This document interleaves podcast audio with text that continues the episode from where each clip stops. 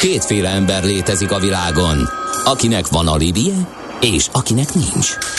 Az elsőnek ajánlott minket hallgatni, a másodiknak kötelező. Te melyik vagy? Millás reggeli, a 90.9 Jazzy Rádió gazdasági mapetsója. Ez nem animi, ez tény. A Millás reggeli fő támogatója a Schiller Flotta KFT. Schiller Flotta and Rent a Car. A mobilitási megoldások szakértője a Schiller Autó tagja. Autók szeretettel. Jó reggelt kívánunk mindenkinek, ez továbbra is a Millás reggeli, itt a 90.9 Jazzy Rádióban, Ács Gáborral. És Kántor Endrével. És a kedves hallgatókkal 0 30 20 10 909 itt lehet minket elérni, Viberen, Whatsappon, SMS-ben, sok témában üzentek nekünk, köszönjük szépen. Direkt neked üzent egy kedves hallgatónk János, azt egy kockacukrot is küldött, hogy értem. ne legyél irigy, ő is zegi, és ő is szereti gemencet. Érte, értem, értem, és köszönöm a tovább gondolását, igen. Zalában is már megy a szarvasbőg, és írja Gábor, köszönjük szépen, tehát szarvasbőg is abszolút lehet hallani az ország több erdejében, és közlekedési infók is jöttek. Budapest legfrissebb közlekedési hírei, itt a 90.9 Jazzy. Újabb két baleset, a Kerepesi úton kifelé a Pillangó utcánál történt baleset, illetve a Váci úton, a Vizafogó utcánál a belső sávban ezt a kettőt tudjuk hozzátenni. Hát itt azért nagy durvulás van. Valaki, van ha szerencsés hallgató, aki azt írja, hogy M3-as bevezető full üres. Rossz napra ébredtem, nem hétfő van.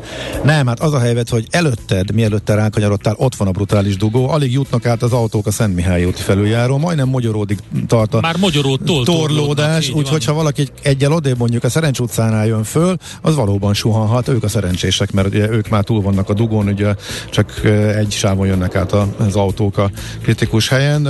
A M2-es is dugol, az M0-ásról nem kaptunk még infót, de ott is Magló térségében mindkét irányban nagyon lassú haladás, onnan is még várunk. Az M7-esen viszont javult a helyzet az egy órával ezelőtti állapotokhoz képest, és most már csak jóval az egérút leágazása után kezdődik a torlódás. Az adó a jövedelem újrafelosztásának egyik formája, a költségvetés bevételeinek fő forrása, a jövedelem szabályozás eszköze. Az adóztatás fő célja anyagi eszközök biztosítása közcélok megvalósításához. Nézd meg az ország adózását, és megtudod, kik lakják. Adóvilág, a millás reggeli rendhagyó gazdasági utazási magazinja, ahol az adózáson és gazdaságon keresztül mutatjuk be, milyen is egy ország vagy régió. Adóvilág, iránytű nemzetközi adóügyekhez. Na hát egy kis kitérőt teszünk most a, a most a hagyományos Borostyán úti országokat nézegettük, de most elutazunk a tengeren, sőt az óceánon túlra, és Brazíliába megyünk, itt van velünk a vonalban Gerendi Zoltán, a BDO Magyarország ügyvezetője, adótanácsadó partnere. Jó reggelt, szervusz! Jó reggelt, sziasztok! Igen, Választás apropóján, ugye? Így van, így van, tehát nem azért lendültünk ekkorát itt a kontinensek között, mert, mert csak úgy kíváncsiak lettünk, hanem azért, mert lassan választások lesznek, azt hiszem októberben. Hát ez egy érdekes kérdés, mert előre láthatólag október másodikán tartják az általános választásokat Brazíliában, de sok minden befolyásolja a dátumot is, illetve hát itt aztán gyakorlatilag a Bolsonarohoz közel álló mágnások pucsot akartak előkészíteni állítólag, ő meg azt mondta Jair Bolsonaro, hogy vereség esetén nem adja át a hatalmat, hogyha veszít, akkor viszont börtönbüntetésre számíthat, szóval eléggé kemény a helyzet. Hát egy eh, nem egyszerű történet. A világ egyébként tizedik legnagyobb gazdaságáról beszélünk, amelyik olyan dinamikát mutat, hogy 2050-re a negyedik lesz. Tehát 2050-re eh, azt mondják, hogy is fog felállni a világ gazdasági erősorrendje vagy nagyság. Kína, USA, India és Brazília. Tehát ezért is érdekes az ország, hogy merre megy, meg sok más miatt. Földrajzilag egyébként, vagy területileg az ötödik legnagyobb. Tehát, hogy érezzük a nagyságát. Oroszország 17 millió négyzetkilométer, ez a legnagyobb ország a terület alapján a Földön. Kanada 9,9, Kína 9,6, USA 9,5 és Brazília 8,5 millió négyzetkilométer. Tehát gyakorlatilag nagyobb, mint Ausztrália, ami 7,7. Tehát, hogy egy picit érezzük, ez tényleg egy komoly, nagyon komoly potenciál rendelkező ország, még akkor is, hogyha ilyen, ilyen szappanoperába illő történetek jönnek elő, ami persze a magyar tévéből se ismeretlen.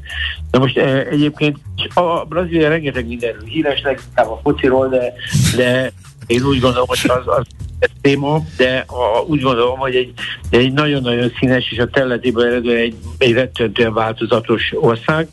A fővárosa egyébként eh, 60 óta Brazília, tehát e, nem a nagyvárosok, e, 3 millió lakosa van már Brazíliának, ez kb. 140 kilométerre van benne az ország közepe felé, tehát ez egy új főváros, de szépen fejlődik, tehát nem nagyvárosban van.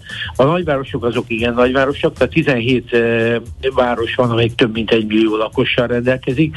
Ebben São Paulo viszi a, a legnagyobb létszámot, tehát 12 milliót, de Rio de Janeiro is 6,7 milliós. Na most a, a földrajz a az, az eléggé változatos.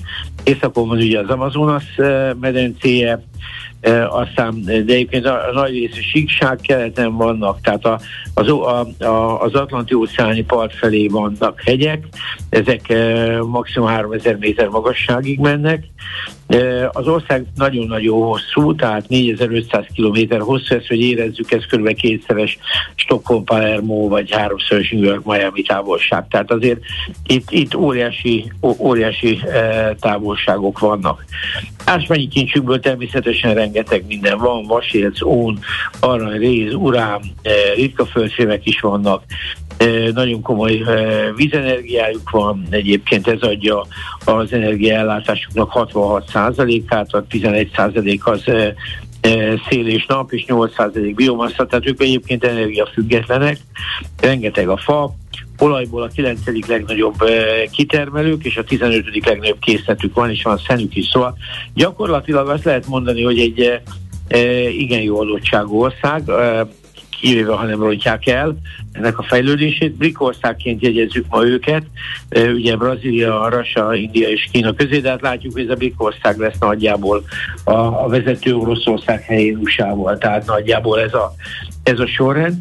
A mezőgazdasága is e, e, rendkívül erős világszem, világviszonylatban nézve a leg, világ legnagyobb kávétermelője, és cukornádba is világelsők, úgyhogy abszolút is egyébként a, a marha tenyésztésben is, tehát a marahús exportban is nagyon-nagyon elő vannak.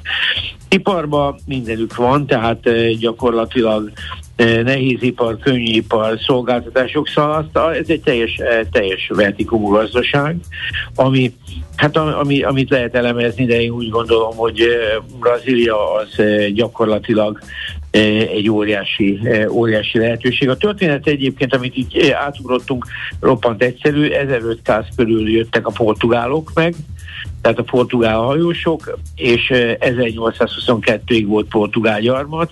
Ez érdekes, mert egyébként ezt az egy országot kapta meg Portugália, a többi mind spanyol gyarmat volt.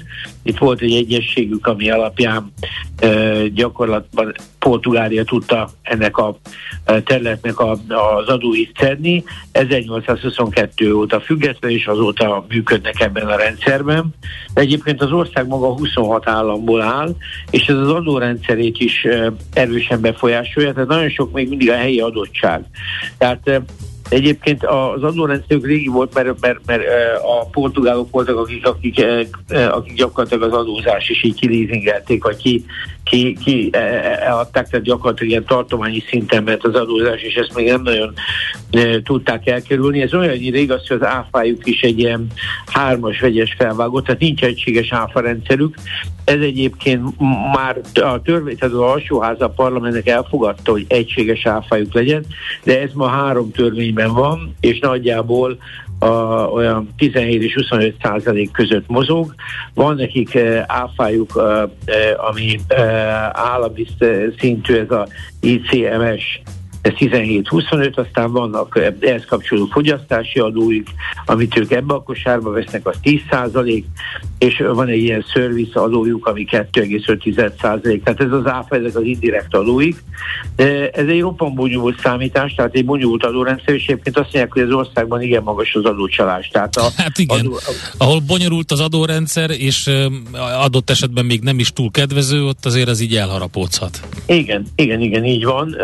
Hát kb. 60 adójuk van, tehát ami, amit egyébként mi nagyon sokban nem maradunk el, és Magyarországon sem, mert a területünk azért jóval kisebb, tehát talán ekkor igény nem is lenne rá.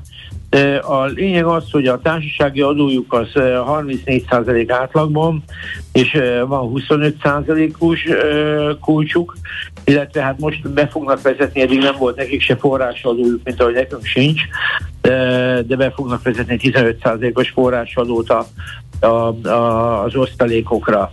Tehát e, gyakorlatilag a társasági adózása az nem, nem, nem túl kedvező, ez szintén valószínűleg talaj ennek az adó elkerülésnek, és az SZI az viszont nem rossz, de gyakorlatilag 27%-os a felső kulcsuk.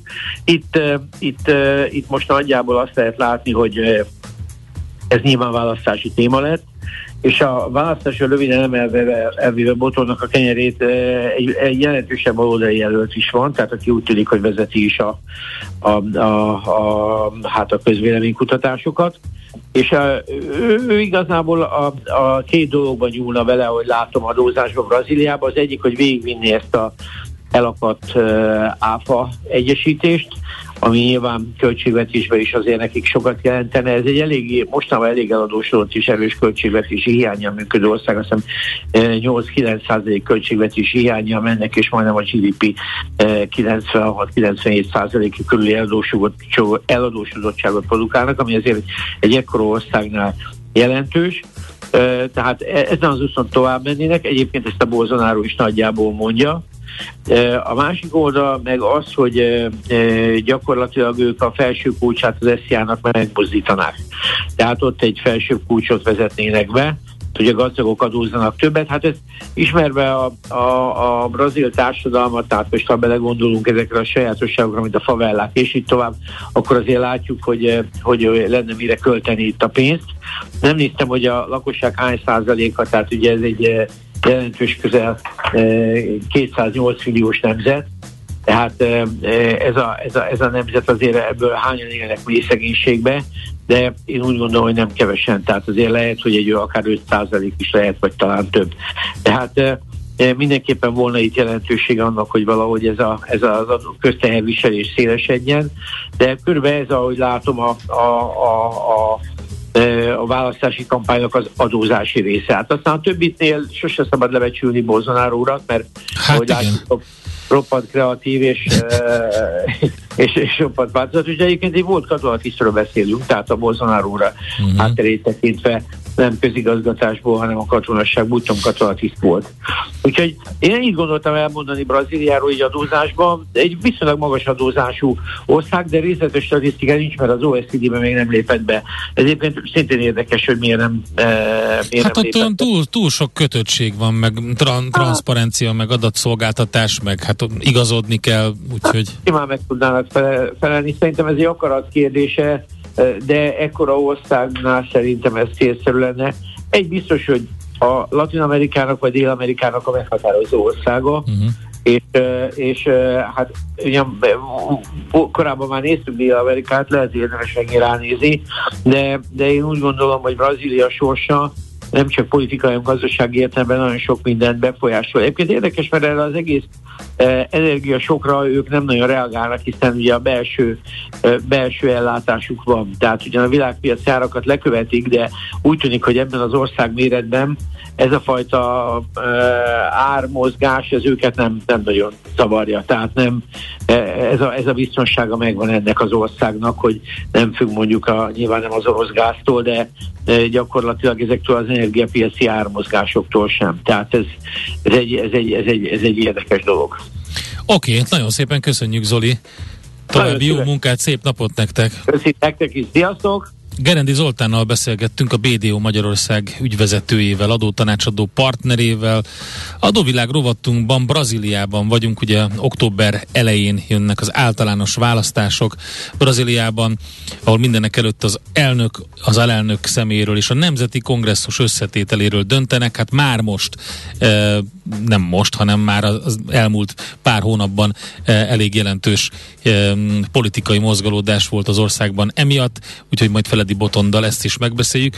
Most következzen az egyik nagy díva Brazíliából, aki az Egyesült Királyságban lett száműzve radikális politikai megnyilvánulásai miatt, ugye 1969-ben. A Gál Kostáról van szó, aki abban az időben a tropikália vagy tropikánizmó mozgalomnak az egyik élharcosa volt, és hát sokszor politikai jellegű töltetű dalai voltak, de szerintem nagyon sokan ismeritek a munkásságát.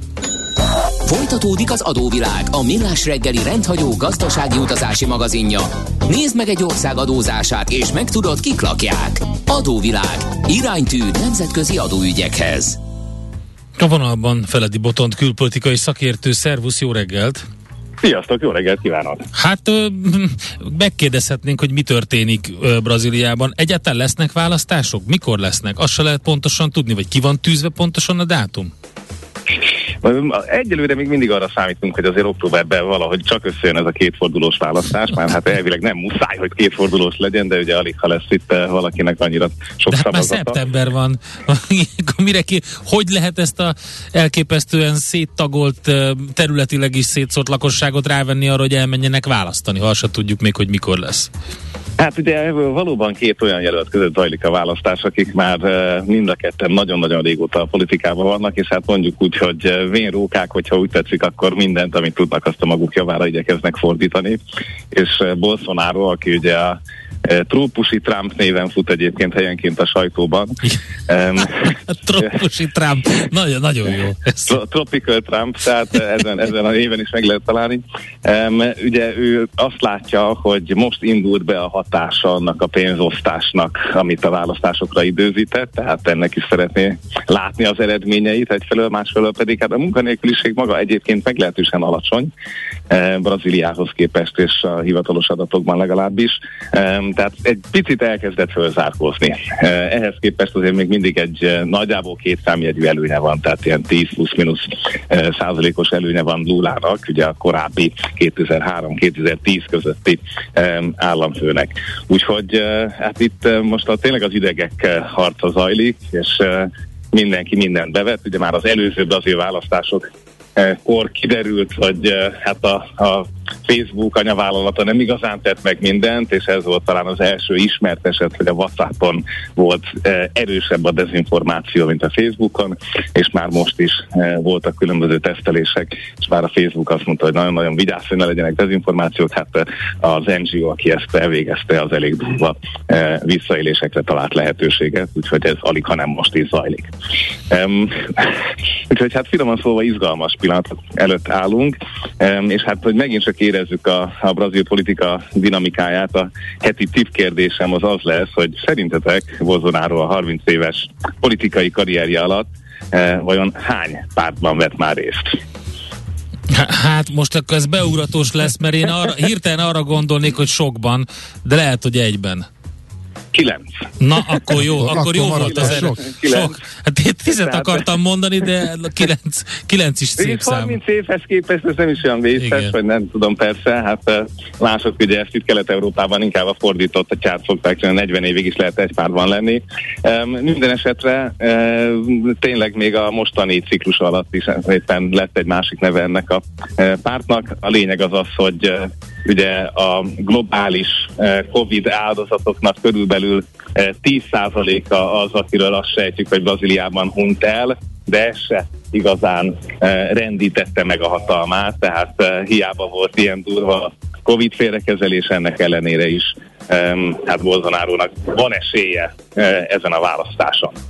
Um, ugye ő maga egyébként, és ugye itt ez, ezzel tényleg a trópusi Trump nevet tudja tovább öregbíteni, um, mert hogy egy nagyon uh, neoliberális gazdaságpolitikát visz, tehát a társasági adó csökkentését, az agrolobbi uh, és az energialobbi támogatását, uh, ráadásul ezt uh, nagyon feltűnően a helyi um, indiánokkal szemben. Tehát hosszú-hosszú évtizedek után uh, gyakorlatilag leépítette az indiánokat védő állami egyesületet, vagy hát ezt az érdekképviseleti szervet, aminek az lett az eredménye, hogy a mostani választáson a brazil történelemben rekordmennyiségű indián indult el különböző posztokért.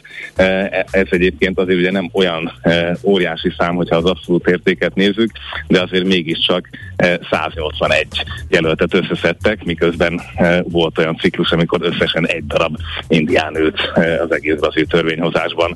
Tehát ha így veszük, akkor megint csak egy érdekes fordulatnál van a brazil politika. E, ugye a legutóbbi választási kampányában 2018-ban volt egy késelési kísérlet Bolsonaro ellen, nyilván ezt is uh-huh. ügyesen meg tudta e, lovagolni. E, hát ezzel szemben Lula elnök ugye belekeveredett egy korrupciós ügybe annak idején, mikor lejárt a mandátuma, és 8 év börtönre elítélték. E, tehát az ellenfele az, aki 8 év börtönbüntetéses ítéletét végül a leges-leges legutolsó fokon e, dolgozó bíróság e, azt mondta, hogy nem volt joghatósága a korábbi fórumoknak ilyen ítéletet hozni, úgyhogy emiatt hatályon kívül helyezték. Ártatlanság vélelme innentől kezdve újra futhat. Lula viszont politikailag pontosan az ellenkező spektrumra helyezkedett, tehát ő az, aki védi a Amazonas, ő az, aki a indiánok pártjában, ő az, aki a kis embereknek kvázi egy szocialista típusú a vagyon újraelosztó politikát képviseli, tehát ezzel igyekszik e, visszajutni a hatalomba, és azért erre a mostani számok szerint, amit látunk, e, van, van esélye. E, hát olyan körülmények közepette, amikor mondjuk Sao Paulo-ban 230%-kal nőtt az utcán élő emberek száma, ugye beszélgettünk a Covid áldozatokról, és sok minden másról, tehát elég komoly a helyzet. A, ha a külpolitikát nézzük, akkor nem tudom hányan emlékeznek arra, hogy Bolsonaro elnök megfordult Magyarországon is, még pedig egy elég kritikus dátumon, eh, alig eh, pár héttel az ukrán invázió előtt, egy moszkvai túrájának állomásaként. Eh, tehát a, a a jelenlegi e, államfő bizony az, aki e, az oroszokkal, a kínaiakkal és mindenkivel, aki nem az Egyesült Államok barátja, nagyon szeret fotózkodni és e, ezt a politikát vinni. És hát ennek azért vannak egyébként nem csak ideológiai, hanem pragmatikus okai is. Ugye a Brazília, amit ismerünk arról, hogy szójában és mennyi mindenben a mezőgazdaság az, az világpolitikai tényező, 90%-át a műtrágyájának importálja, és hát nem túl nagy meglepetés, hogy ennek egy nem kicsi része Oroszországból, illetve fehér orosz alapanyagokból származik. E, tehát volt ennek jelentősége, hogy milyenek az orosz kapcsolatai, és ugyanúgy egyébként a brazil farmerek már e, hát meglehetősen idegesek voltak, mert nem látták, honnan lesz dízel az ipari járműveikben, amivel aratni tudnak, e, és itt is aztán felmerült az orosz segítség lehetősége. Úgyhogy valahogy, valahogy így állunk, egy nagyon-nagyon kemény választási csata, egyébként tévében is hosszú idő után ugye a, a trópusi Trump is csak elsősorban közösségi médián szeret beszélni, de most adott egy TV interjút nem olyan régen, és ebben kifejezetten magához képest békülékeny hangot ütött meg, tehát úgy látszik, hogy ő is érzi, hogy milyen irányba kell terelgetni a politikai profiát ahhoz, hogy ez a verseny szoros tudjon lenni. De vita is van? Mármint, hogy egymással is van, van vita?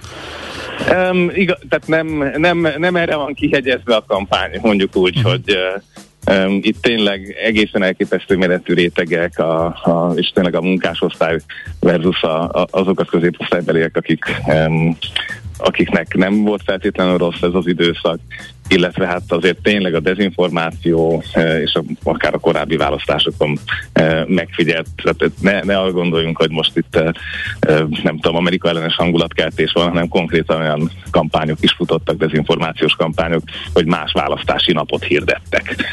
És akkor ugye egyes körzetekben azok az emberek nem mennek el szavazni, akik ezt az információt kapják, és lehet, hogy máshol nem tudják validálni, tehát itt nagyon-nagyon komoly mértékekben dolgoznak rá a népességre ezek a nyilvánvalóan illegális csoportok, akik egyik vagy másik jelöltel szimpatizálnak, vagy hát ne Isten a hátuk meg a És most, most milyenek az esélyek a legfrissebb kutatások szerint?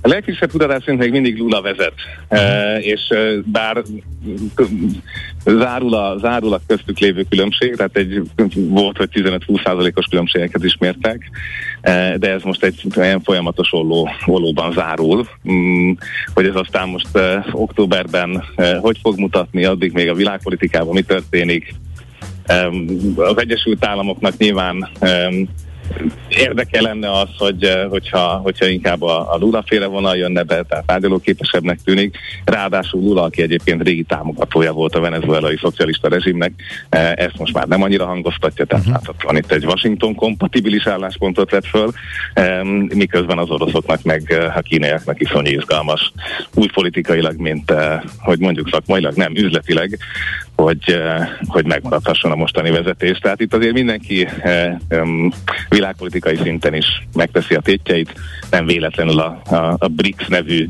e, egyébként informális e, ötcsoportos e, a nyugati világ kihívóit tömörítő táborban a B betű az Brazíliát jelenti, ugye Kína, Oroszország, India és e, Dél-Afrika mellett.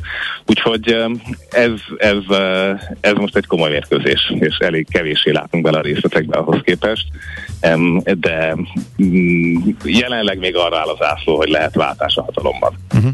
Oké. Okay. Bolton, nagyon szépen köszönjük, köszönjük szépen. ismét.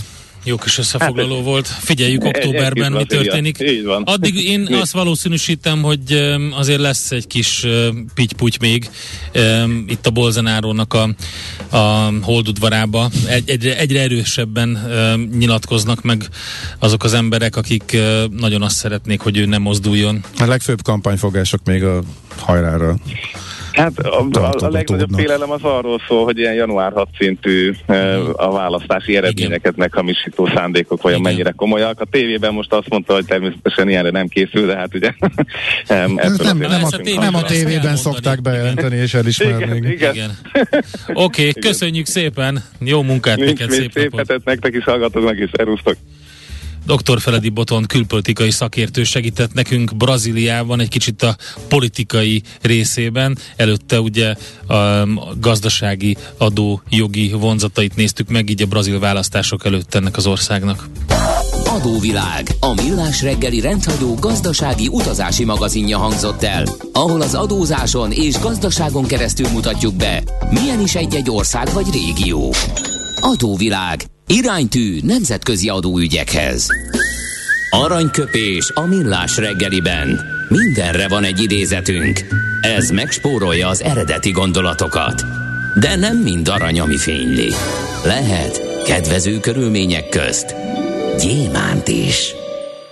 Arthur Köszler, magyar származású íróról, e, íróra emlékezvén. 1905-ben született egyébként ezen egy a napon. idézet, uh-huh. az ember tragédiája nem vadságában és kegyetlenségében, hanem a téveszmék, illúziók és káparázatok iránti fogékonyságában áll.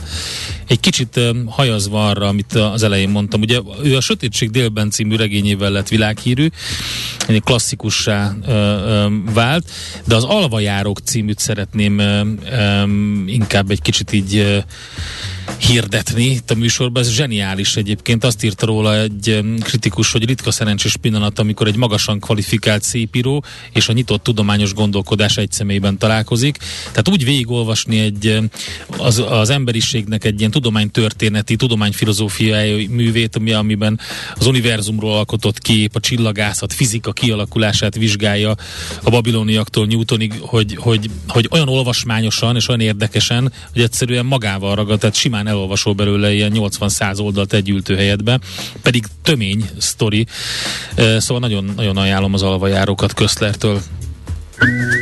Aranyköpés hangzott el a millás reggeliben. Ne feledd, tanulni ezüst, megjegyezni arany. Szívesen böngésznél a nemzetközi és hazai piacokon? Meglovagolnád a hullámokat? Akkor neked való a Hotspot piaci körkép az Erste befektetési ZRT szakértőivel.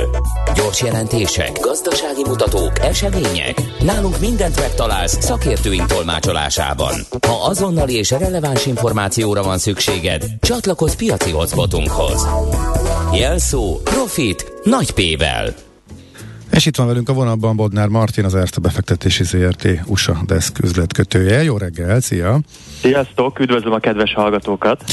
Nos, hát említettük, hogy ma furcsa nagy zakóval fog nyitni a DAX, illetve akkor még azt gondoltuk, hogy egy, egy százalékkal, mert a futuresek eh, a határidős indexek ezt mutatták, de egy azért eh, fontos ezt előre kiemelni, ne lepődjön meg senki, hogy nagyot esünk, mert hogy ők hirtelen az utolsó órában nagyon-nagyon fölemelkedtek eh, azokra a hírekre pénteken, hogy Európa keményen beleáll az ásapkába, és a gázválságot megpróbálja mederbe terelni és lenyomni a gázárakat, viszont a reakció akcióra már pont nem tudott reagálni, mikor az oroszok nem indítják újra az északjáronat vezetéket, erre viszont Amerika már esett, meg a részvények estek, csak már az index nem tudott reagálni. Ugye ennek a korrekciója lesz ma, ezért lesz a durva esés. Ideig jutottunk, de hogy ez pontosan mi, meg egyes részvények hogy állnak, arról majd akkor téged faggatunk. A USA Desk ma nem működik, ha jól sejtem, mert Amerika viszont ma éppen zárva ja, igen, van, ugye? Amerika zárva van, így Pontosan van. Labor Day van, tehát a munka napját ugye ünneplik, tehát hogy holnaptól fog kezdődni ugye a kereskedés, tehát az első őszi kereskedés. Úgyhogy igen, valóban nagyon érdekes, ahogy mondtátok is, ugye eleinte még uh, Amerikába a pénteki napon láthattunk, kijöttek munkaerőpiaci adatok. Egyébként a non-farm payroll uh, kicsit jobb lett, mint a várakozás, trendileg egyébként rosszabb lett, mint az előző uh, adat. Kicsit rosszabb munkanélküliségi rátát is láttunk, erre megvették először a piacot, aztán pontosan, ahogy említettétek, ugye délutántól egyszer csak ilyen 6 óra fél hét körültől, mintha elvágták volna az egészet, és a pluszokból, a nagy pluszokból átestünk nagy mínuszokba. És ugyanezt követte ugye az európai határidős indexeket is, és ugye most, most éppen uh, Európán a sor, hogy essen, ugye Amerika ezt most már megcsinálta pénteki napon.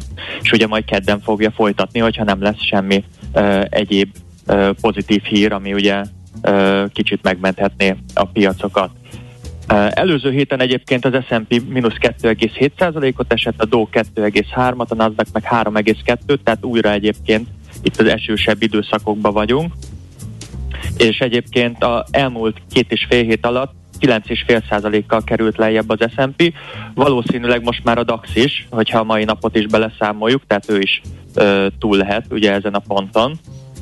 Szerdán egyébként még Amerikában érdekes lesz, mert jön a Bés könyv, ugye ez egy Aha. hangulatjelentés, Ugye itt a regionális uh, FED körzeteknek ugye a gazdasági állapotáról fognak úgymond nyilatkozni, és ugye ebben nagyon szépen lehet következtetni majd, hogy a két hét múlvai ugye uh, FOMC döntésen, tehát hogy a rate decision a kamat döntésnél, ugye, hogy kicsit szigorúbbak, vagy kicsit enyhébbek lesznek, úgyhogy nagyon sokan fogják figyelni ezt a szerdai uh, béskönyv adatkijövetelt. Utána folytattam egy kicsit vállalati oldalról, mert lesz egy elég fontos esemény egyébként a héten, ugye az Apple-nek az a bemutatója, iPhone 14-es szériát, ugye a publikum elé tárják. Itt a fő fókusz ugye az árazása lesz a termékeknek. Az elemzők azt várják, hogy a Pro modelleknek az árai növekedni fognak, ugye az infláció miatt, de hogy az olcsóbb termékek úgymond olcsóbb idézőjeles iPhone-oknál nem terveznek árat emelni, tehát hogy az iPhone 13-nak az árait fogják tovább hozni, pontosan azért, hogy azért tudjanak szép darabszámokat is eladni. Egyébként itt még ugye Apple Watch Series 8-at is várhatunk, illetve iPro, uh, i, uh, AirPods Pro-kat Retail egyébként, tehát a kisbefektetők kicsit pozitívak az eseménnyel kapcsolatban, az intézményi befektetők kicsit negatívak.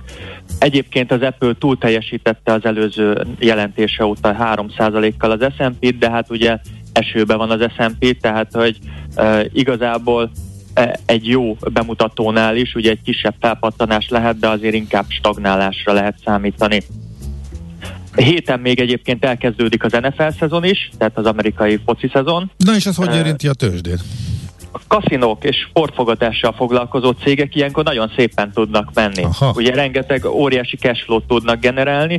Itt ilyen cégekre kell egyébként gondolni, hogy Penn National Gaming, NGM, Caesars Entertainment, DraftKings, tehát hogy ezeket tipikusan ilyenkor figyelik, és ugye nézik is, hogy milyen cashflow generálnak, hányan nézik a különböző meccseket tehát, hogy ez egy nagyon fontos egyébként most már a, a, a tőzsdén, hogy ö, ezeknek a cégnek is, cégeknek is ugye egy teljes industry, egy teljes hm. üzletág épült ö, erre a sportfogadásra is.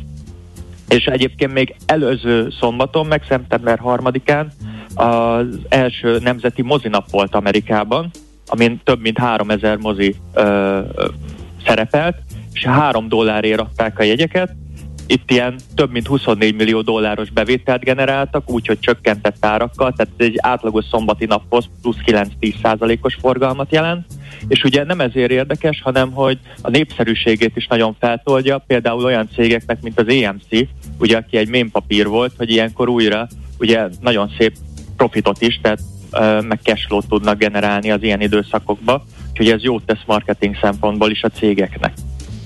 És ugye most már, hogyha EMC-ről beszélünk egyébként, ugye mint mém részvény, a GME, a GameStop fog jelenteni a héten. A fő-fő mém részvény, az egész Igen. mánia elindítója, mondhatjuk. Az első, az első úgymond. Itt ugye olyan jelentéseknél óriási nagy csodákra nem kell számítani, itt az elemzői várakozás bevételnél 7,5% plusz év per év, részvénykénti eredménynél viszont mínusz 42 cent az egy éven mínusz 19 centhez képest, tehát masszívan veszteséges a cég. Uh, hiába felismerték, hogy most már ugye a játékokat nem lemezenként veszik egyébként a felhasználók, hanem letöltik, Jött egy új vezető egyébként egy éve a céghez, aki próbálja áttransformálni itt az egész, hogy ugye ne egy kiskereskedelmi játékeladói lánc legyen, hanem egy picit az online tér, digitális tér felé mozogjanak, de hogy ez egy nem egy könnyű dolog. Tehát, hogy ez egy nagyon lassú folyamat. Előző jelentésénél mondjuk a cég 10%-ot tudott menni, most az opciós kereskedés alapján azt látjuk, hogy egy ilyen 16%-os elmozdulásra, tehát annál nagyobb elmozdulásra is van esély. Amit viszont még érdemes megemlíteni, hogy a short állománya most csak úgymond 2 milliárd dollár. Ez amikor még a mém részvény uh, úgymond 2021-ben elindította ezt az egész mém, mém részvényes short squeeze, tehát hogy amikor kiszorították a, a, az ugye a sortosokat, akkor 7 milliárd dollárnyi short állomány volt a papírban úgyhogy egy kicsit így változtak a dolgok. Júliusban pedig négy az egyhez felaprózódáson vett részt a részvény. Uh, idén mínusz 28,5 százalékban van, úgyhogy, de ugye egy elég erős volatilis kereskedés során, tehát hogy ez nem csak itt szépen csökkent, hanem nagyon ilyen össze-vissza, igen. Uh-huh. Pontosan. To, hát akkor elég mozgalmas lesz így a hét, um, ugye a hétfő kivételével a maradék négy nap. Igen, hát az első, meg is megfelelő egyébként egy szeptemberi. Szeptemberi kezdés. Szeptemberi Aha, igen, igen. igen. Oké, Martin, köszönjük szépen. Jó munkát neked. Nektek is, sziasztok.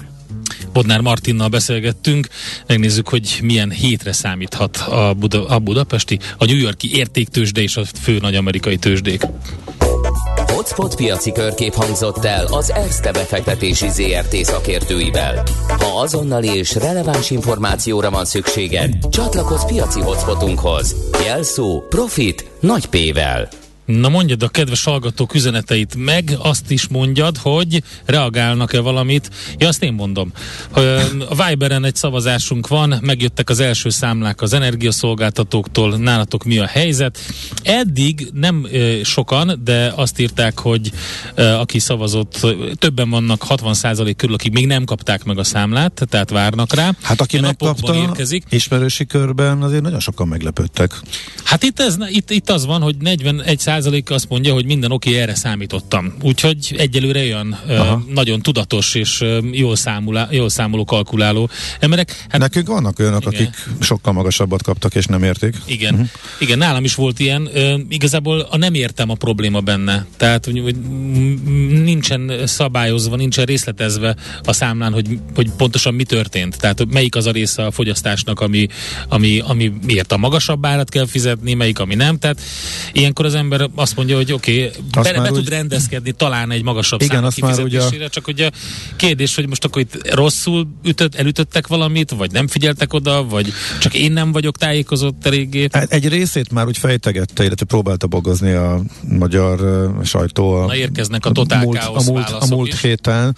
Uh, Itt igen. van is. Én is ezt akartam mondani, én is próbálom még értelmezni, de uh, én is mondtam a hírekben, amit most szerintem te fogsz mondani, Gábor Na gyerünk ja, akkor. Mármint az, hogy a, aki általányt fizet, náluk nincsen gond, ellenben a bediktálósoknál Nálunk a, a, gör, a görbe sem működött. Ugye a, Borzalom, nem értek semmit. Aha, tehát hogy a, a görbe alapján ugye nagyon pici fogyasztás jut mindenkire mm-hmm. augusztusban, és ennél csak egy picivel többet fogyaszt, akkor már. De olyan is volt, aki uh, akinek nullá lett volna az alap, és a minimális fogyasztást is piaci áron számolták, és ezt még, ha jól rémlik, akkor nem sikerült megfejteni, hogy ez miért miért van, tehát nem a rezsicsökkentett áron, tehát van itt azért jó hmm. nagy kavarodás, és az embereknek az a nagy problémájuk, hogy tényleg fogalmuk nincs, hogy miért.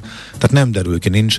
Az oda van írva, hogy megkapod a háromszorás vagy négyszeresen növekvő számlát, az ott van nagybetűkkel, hogy Gratulálunk! Rezsicsökkentett számla, mert még ennél sokkal több lenne, ugye, hogyha nem lenne a rezsicsökkentés, de az, hogy miért ennyi, úgy, hogy szinte semmit se fogyasztott, vagy, vagy úgy tudta, hogy simán benne volt. És ugye most még jönnek az, az nincs rajta. a fűtési szezon, most indult csak Igen, ez az augusztus, igen. igen. Hát, ugye, ugye volt erről szó, hogy különbséget tettek a, nem tudom most milyennek a pontos neve, mert azt elfelejtettem. Van, de hónapon belül? Hogy csak fűtesz, illet, Igen. tudod, ez Igen. a csak fűtesz, vagy víz, tehát boilered is van, vagy vegyes, vagy csak Igen. vízre használod Igen. melegítésre, úgyhogy itt is bonyodalom ezt is van. Nagy, ezt is már nagyjából próbáltak fejtegetni, erre már van Erről már születtek cikkek a múlt héten, de akinél ilyen nincsen, ott is vannak furcsaságok, úgyhogy én elvesztettem a fonalat. És még lesznek is. Hát nyilván lesznek is, úgyhogy na mindegy, várjuk a hallgatók észrevételét, kíváncsiak vagyunk. Igen, ezt akkor... mindenképpen erről beszélünk a műsorban. A héten remélhetőleg már holnap el tudjuk kezdeni ennek a fejtegetését. Most viszont... Egy hallgatónak gyorsan még had, csak mondjad. egy gyors üzenet, mert ő azt kérdezi, hogy gyors repülős kérdés. Hát ugye az, annak, annak a megfelelő helyén van a válasz, viszont miután Málta, Máltát kérdezi és őszi szünetet kérdezi a kedves kedves hallgató. Erről pont holnap az Okosutas magazinban Na. fogunk beszélni, úgyhogy majd oda át csatornázom ezt a kérdést, illetve egy, egyébként is szó lett volna róla, úgyhogy majd holnap meg lehet hallgatni a máltai választ. Jön Schmidt Andi legfrissebb hírekkel, információkkal, aztán megnézzük, hogy élelmiszerárak sapka nélkül mi történik. Ugye az árstopok betöltötték a szerepüket, viszont csak átmeneti nehézségek kezelésére valók. A fenntartásuk pedig már egyre drágább, ezt nyilatkozta Nagy Márton gazdaságfejlesztésért felelős miniszter. De mi lesz az ársapka után? Milyen hatásai voltak? Raskó György agrárközgazdász válaszol majd a kérdéseinkre.